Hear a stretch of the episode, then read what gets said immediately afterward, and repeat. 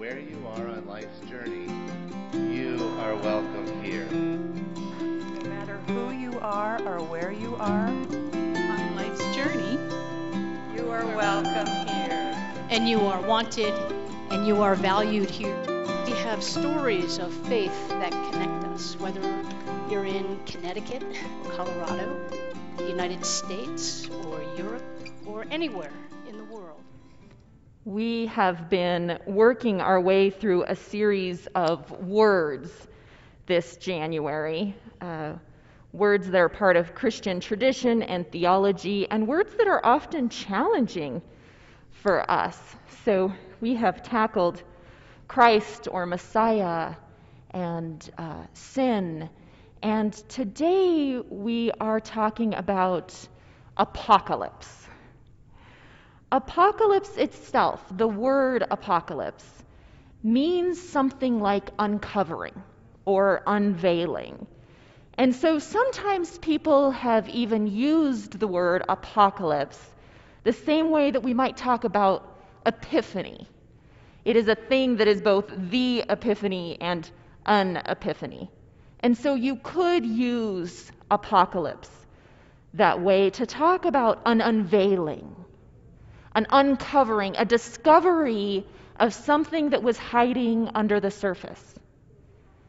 And we have seen moments of unapocalypse this past year. I thought that might be what I would want to and feel called to talk about today. But where I was led instead was to focus on the apocalypse. And that is in part because one of the uncoverings that we have seen in this past year is the role that apocalyptic thinking has played and is playing in American ideology, and especially white American ideology. If you were around in the 1980s and the 1990s, your vision of the apocalypse was probably shaped by popular evangelical culture at the time, which depicted events like a rapture, where Christians would be taken to heaven and everyone else would suffer seven years of tribulation here on earth. And that sounds particularly familiar for those of you who were alive at that time because it is the plot line for the Left Behind series of books. But the idea of a rapture was pretty well ingrained into some facets of American thinking before then. Scholars point to it emerging maybe in the early 1900s. And then we saw again last spring this resurgence of interest in apocalyptic thinking as people wondered if the coronavirus was one of the plagues that is connected to some of those prophecies. It's not the only time that people have turned to apocalyptic literature in order to understand what they are going through people in the Bible turned to their own scriptures to interpret their time. And that can be part of what it means to take our scriptures seriously. The apocalyptic literature is in itself an attempt to make sense of the time that people were living in.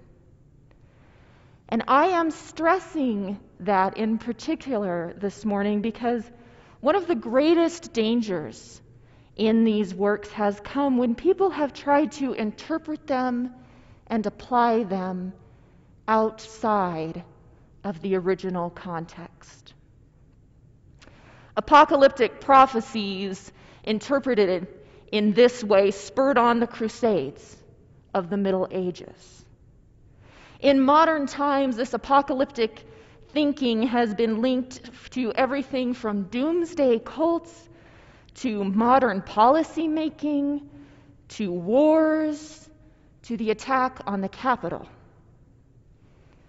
And I have a very big soapbox that I will stand on sometime to tell you about the dangers of apocalyptic prophecy and the reckless disregard for our planet. But that is not today. I actually think that these texts have a place, even in our expansive Christian theology. And I want to get to that. But even if I didn't think that, the wide ranging influence of these ideas are reason enough for us to have a basic understanding of the biblical ideas of apocalypse and what it means for today. So I want to start with a little bit of background work.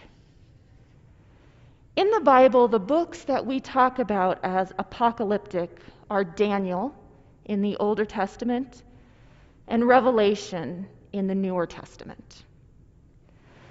There are other books of the Bible that contain some apocalyptic ideas and language, but those aren't their main concern. It's not the driving plot line of those books. Zechariah has some examples of that. And some of Jesus' teachings are apocalyptic. The parable of the sheep and the goats, of the two people who are in the field and one is taken up while the other is still there. That's where some of this comes from. And one of the hallmarks of these apocalyptic books, of Daniel and Revelation in particular, is that they interweave ideas of theology and God's sovereignty with political commentary. They are filled with stories of the kings that will attack and the empires that will rise and then fall. They are cryptic. And they play on this idea of secrecy. Listen to these verses from Daniel 12, and I'm reading 1 through 4. At that time, Michael, the great prince, the protector of your people, shall arise. There shall be a time of anguish, such as has never occurred since nations first came into existence. But at that time your people shall be delivered, everyone who is found written in the book. Many of those who sleep in the dust of the earth shall awake, some to everlasting life, and some to shame and contempt. Those who are wise shall shine like the brightness of the sky, and those who lead many to righteousness like the stars forever and ever. But you, Daniel, keep these words a secret and the book sealed until the time of the end. Until then, many will be running back and forth, and evil will increase. That's characteristic of apocalyptic writing. And we can see when we hear just those four verses why it is so seductive and dangerous. The layers of symbolism, the complexity of interpretation, and then there is our distance in time and location from the authors of these books. Daniel was probably written something like 600 BC. That's a lot of history and context we do not understand or know. All of that makes them hard to read and easy to fit into whatever modern events you might want to make them fit into. When we think about how to interpret these texts, then we have a couple possibilities. It is possible that the apocalyptic writings were written about the events and the people of their time, meaning that the writers never even intended for them to be predictions of a time in the future, but an interpretation of what is already happening. It is also possible that the writers did intend for those to be prophecy. And in that case, the value of the books I would put out there is that they warn us about what's coming, but again, offer assurance about how to live in hard times. As prophecy, the value in the books might not just be about pinpointing ourselves on a timeline, but about being reminded that God is working. And I think that this is why Jesus, who used some apocalyptic language of his own, also said not to get too wrapped up in all of this. We have this account in Matthew after Jesus has predicted the fall of the temple. And he's sitting on the Mount of Olives, and the disciples come to him and they say, Tell us. When will this be, and what will be the sign of your coming and of the end of the age? And Jesus answered them, Beware that no one leads you astray. For many will come in my time, saying, I am the Messiah, and they will lead you away. And you will hear of wars and rumors of wars, and you will see that you are not alarmed. For this must take place, but the end is not yet. Nation will rise against nation and kingdom against kingdom, and there will be famines and earthquakes in various places. And all this is but the beginning of the birth pangs. In other words, in that moment, Jesus is saying to his disciples with him and to us these years later, yeah, it's going to be hard to tell the beginning of the end from normal everyday hardships. But you can't go wrong if you keep your eyes on Jesus. And that is where most apocalyptic interpretation does go wrong. Somewhere along the way, people stop seeing the God that we know in Jesus and start seeing a warrior God, hell bent on destruction. They stop seeing the God of the creation story who looked at our world and called it good. They stop seeing that God who isn't just out there somewhere, but is present in the incarnation and start seeing a God who will destroy this planet in order to make a new one. That isn't the God that we know in Jesus. I said earlier that I do think apocalyptic literature has its place today. And here's what it might be it gives us encouragement that God is working. That somewhere, in some way that we don't understand, even in the hardships that come, God's Spirit is with us. And I think if we were to set these pieces, these books, these passages to music, they wouldn't be a war song calling us to battle. They would be more like a choral anthem, inspiring us and helping us stay the course when the forces of destruction are there and present, and we know they are.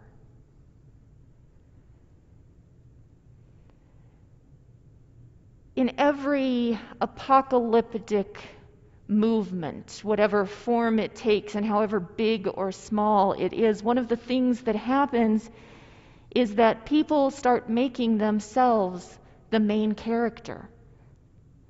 They are either going to bring about the apocalypse or they are going to save the day in it. And in those texts, the main character is always God.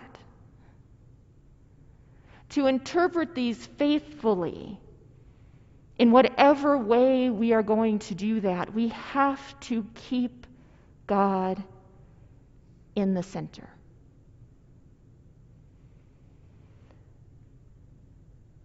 The other mistake that I see happening is that we don't take seriously the Bible's own example of people who lived in what they thought was the end times.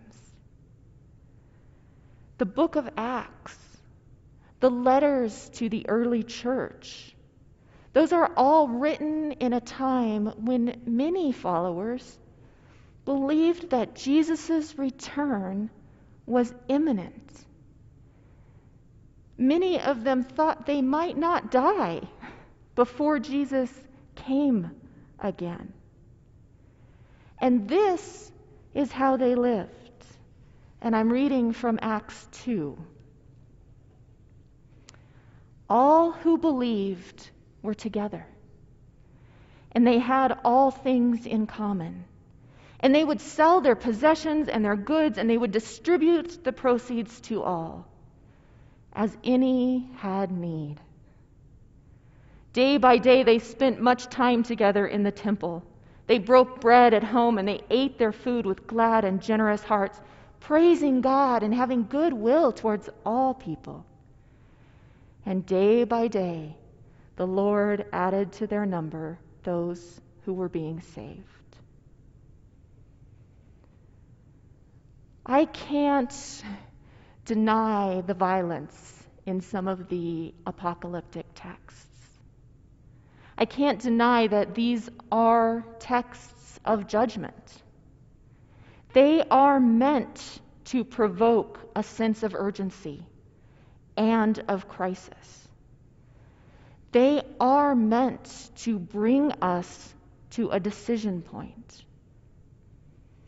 But the decision that we are asked to make, if we are brave enough to wrestle with these texts, isn't will you fight to destroy the forces of evil, but will you love enough to withstand and transform the forces of destruction?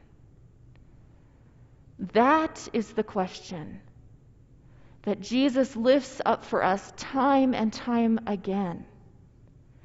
And it is the question that when he is asked, How shall we pray?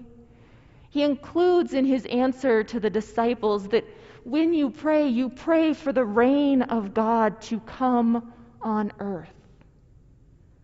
Not as something to be feared, but as something to be yearned for. And so I invite us to say together these words that Jesus taught, praying for that reign of God, and thinking too about this vision that Jesus is offering. Let us join together our Mother, Creator in heaven, hallowed be your name. Your kingdom come, your will be done, on earth as in heaven. Give us today our daily bread. Forgive us our sins as we forgive those who sin against us. Save us from the time of trial and deliver us from evil. For the kingdom, the power, and the glory are yours now and forever. Amen. And because those words are rich and beautiful and instructive for what this vision of God looks like, we are going to join together in praying them again another way.